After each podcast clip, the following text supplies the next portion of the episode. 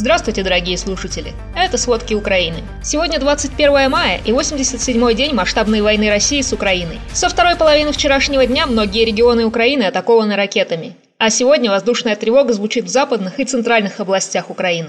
В Одесской области днем 20 мая российские войска три раза обстреляли ракетами один из районов, а вечером нанесли удар по объекту инфраструктуры. Пострадавших нет, информация о последствиях уточняется.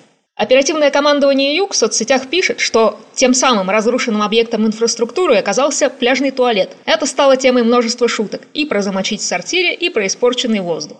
В Николаевской области вечером пригород Николаева был обстрелян из ракетно-залповых систем «Смерч». Разрушений нет, пострадавших тоже. Днем и ночью обстреливали окрестности села Широкое, недалеко от границы с оккупированной Херсонской областью. Но, к счастью, обстреливали ненаселенные пункты. О пострадавших пока неизвестно. В Херсонской области боевые действия не прекращаются. Утром практически на всей территории области были слышны взрывы и обстрелы. Еще местные жители слышали запуск ракет. Областная администрация пишет, что оккупированные деревни на грани гуманитарного кризиса. Масштаб разрушений и количество жертв пока не ясен. До сих пор идут бои. Оперативное командование «Юг» пишет, что российские военные разрешают въезд и выезд из Херсонской области только через Крым. Ситуация в самом Херсоне все больше напоминает фильмы про фашистов. Мирных жителей похищают, везде блокпосты, ищут партизан. А пророссийские паблики распространили видео с жительницей Херсона, которая просит прощения за оскорбление российских военных в личной переписке. Она говорит, что прошла курс денацификации. Выглядит это ужасно. Еще более серьезные бои идут на Донбассе. Российская армия наступает и слишком часто обстреливает населенные пункты. За сутки в области трое погибших, четверо ранены. Так в Донецкой области российские войска обстреливают всю линию фронта, от пригорода Донецка Маринки до Лимана в 150 километрах севернее Донецка. За сутки в области повреждены 27 жилых домов и 8 построек гражданской инфраструктуры. В Елизаветовке, в 50 километрах западнее Донецка, российские войска обстреляли школу, а город Красногоровка, недалеко от Донецка, обесточен после минометных обстрелов. Под обстрелом снова Авдеевский коксохимический завод и жилые кварталы Авдеевки. А в Светогорске, примерно в 150 километрах севернее Донецка, сегодня на рассвете под обстрел попала музыкальная школа. В 2016 году правительство Японии помогло отремонтировать эту школу. Это была часть проекта содействия стабилизации сообществ на Донбассе. Все усилия разрушены войной. Мариуполь уже не горячая точка Донецкой области. По крайней мере, Минобороны России заявила, что теперь полностью контролирует территорию Азовстали. По данным ведомства, 20 мая территорию покинула последняя группа бойцов батальона Азов. Это 531 человек, включая командиров части. Всего, по сообщению российской стороны, с 16 мая в плен попали 2439 украинских защитников из Азовстали. Подземные сооружения комбината перешли под контроль российских войск. Об этом Путину рассказал министр обороны России Сергей Шойгу. Но Американский институт изучения войны считает, что Россия по разным причинам может завышать количество украинских защитников, вышедших с Азовстали. Это могут делать, чтобы увеличить количество российских военнопленных при обмене. Или чтобы не признавать, что всего сотням украинских военных удавалось удерживать завод настолько долгое время. Неясно, что дальше будет с солдатами, защищавшими Мариуполь. Президент Украины Владимир Зеленский говорит, что через дипломатию старается добиться освобождения бойцов Азовстали через обмен пленными. Бои в Мариуполе уже идут, но, как говорят многие беженцы, город просто уничтожен. Количество погибших мирных жителей и масштаб военных преступлений невозможно оценить. Так, российские оккупационные войска уже разобрали завалы всем известного драматического театра в Мариуполе. Оттуда вывезли тела погибших и уже убрали всю технику. По словам мэра Мариуполя Сергея Андрющенко, теперь не удастся узнать, сколько людей российская армия на самом деле убила там бомбежкой. Он сообщает, что погибшие похоронены под безымянными номерами в братской могиле в Мангуше. Напомним, 16 марта российские войска сбросили сверхмощную бомбу на Мариупольский драматический театр. Там скрывались горожане, чьи дома были разрушены. В апреле стало известно, что российские военные разбирают завалы театра.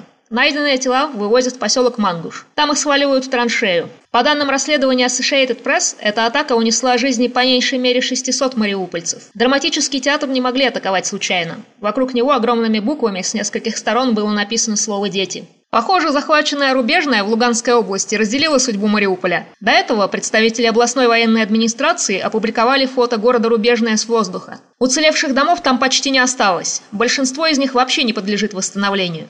Сейчас во дворах копают кладбище. До войны здесь проживало более 60 тысяч жителей. В городе до сих пор остаются люди, но они, как говорят, в заложниках у кадыровцев и живут в подвалах города. Около 11 тысяч домов, среди которых больше трех тысяч многоэтажек, уничтожила российская армия в Луганской области с момента полномасштабного вторжения в Украину. Такие цифры приводит глава Луганской областной военной администрации Сергей Гайдай. Больше всего от артиллерийских обстрелов и бомбежек пострадал жилищный сектор.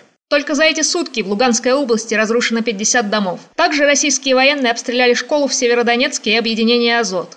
На «Азоте» начался пожар, который уже потушили. В Лисичанске загорелся бункер с углем на шахте. Есть погибшие и раненые. Подробностей пока нет. Российские войска также обстреляли школу в Северодонецке. Не менее трех человек погибли. Это передает глава Луганской областной военной администрации. В этой школе от обстрелов укрывалось более 200 человек, среди которых было много детей. Трое взрослых погибли на месте. Полиция Луганской области пытается вывести людей в другое место. Вчера Гайдай сообщил, что из-за российских обстрелов за день 12 человек погибли только в одном Северодонецке. Российские войска вчера обстреливали не только Донбасс, но и Харьковскую область. В поселках и селах нескольких районов области от обстрелов горели частные дома. В городе Лозовая Харьковской области российская армия полностью разрушила Дом культуры. Из-за этого ракетного удара семь человек были ранены. Среди них 11-летний ребенок. На видеозаписи с камер наблюдения видно, как ракета попадает в здание, а в воздух поднимаются огромные клубы пыли и дыма. Но пока полной информации о пострадавших и разрушениях нет. Всего из-за обстрелов российской армии за эти сутки в Харьковской области было ранено не менее 20 человек.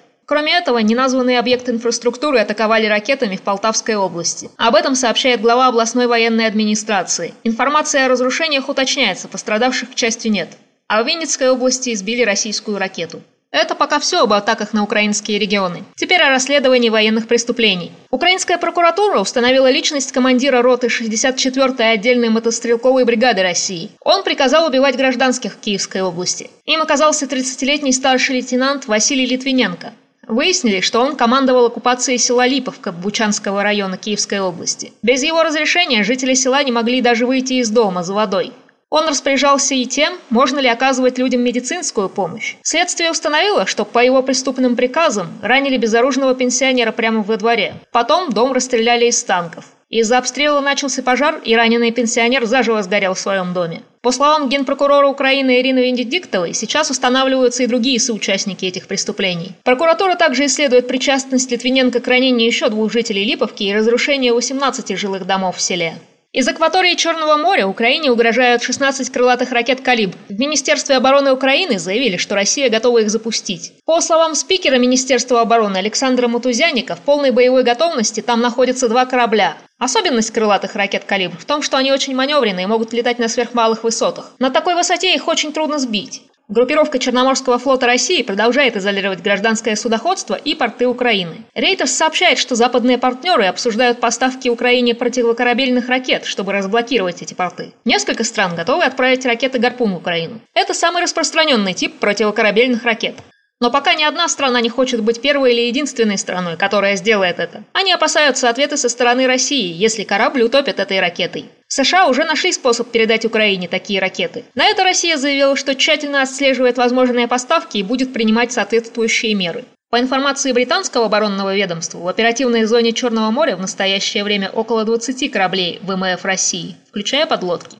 Тем временем Россия остановила поставку газа в Финляндию. Об этом сообщил финский газовый оператор. Теперь, в течение будущего летнего сезона, государственный оптовый поставщик газа будет поставлять своим клиентам газ из других источников и по турбопроводу, который соединяет газовую сеть Финляндии с Эстонией. Большая часть газа, используемого в Финляндии, поступает из России, но в то же время на него приходится около 5% годового потребления энергии. По российской версии, Россия перестала поставлять Финляндии газ из-за отказа платить за топливо в рублях. Напомним, это потребовала Россия в ответ на западные санкции за ее вторжение в Украину. В Еврокомиссии заявили, что расчеты европейских энергетических компаний с «Газпромом» должны производиться только в евро. Большинство европейских контрактов на поставку заключено в евро или долларах. Россия уже отключила газ Болгарии и Польши в прошлом месяце. Это после того, как они отказались принять новые условия оплаты. Литва же отказалась от российской электроэнергии. Об этом пишет издание Delphi со ссылкой на Министерство энергетики. Это значит, что уже с завтрашнего дня в Литве не будет ни российского газа, ни нефти, ни электроэнергии. Министр энергетики Дайнюс Крейвис сказал, что это не только шаг к энергетической независимости страны, но и выражение солидарности с Украиной, ведь Литва не может позволить своим деньгам финансировать кровавую военную машину России. А до этого президент Литвы Гитанас Науседа заявил, что в энергетике независимость страны от России осталась лишь в электроэнергии. То есть теперь Литва энергетически автономна. Газом республика обеспечена за счет поставок через Клайпецкий порт, а российскую нефть использовал единственный в странах Балтии нефтеперерабатывающий завод и только в одном литовском городе.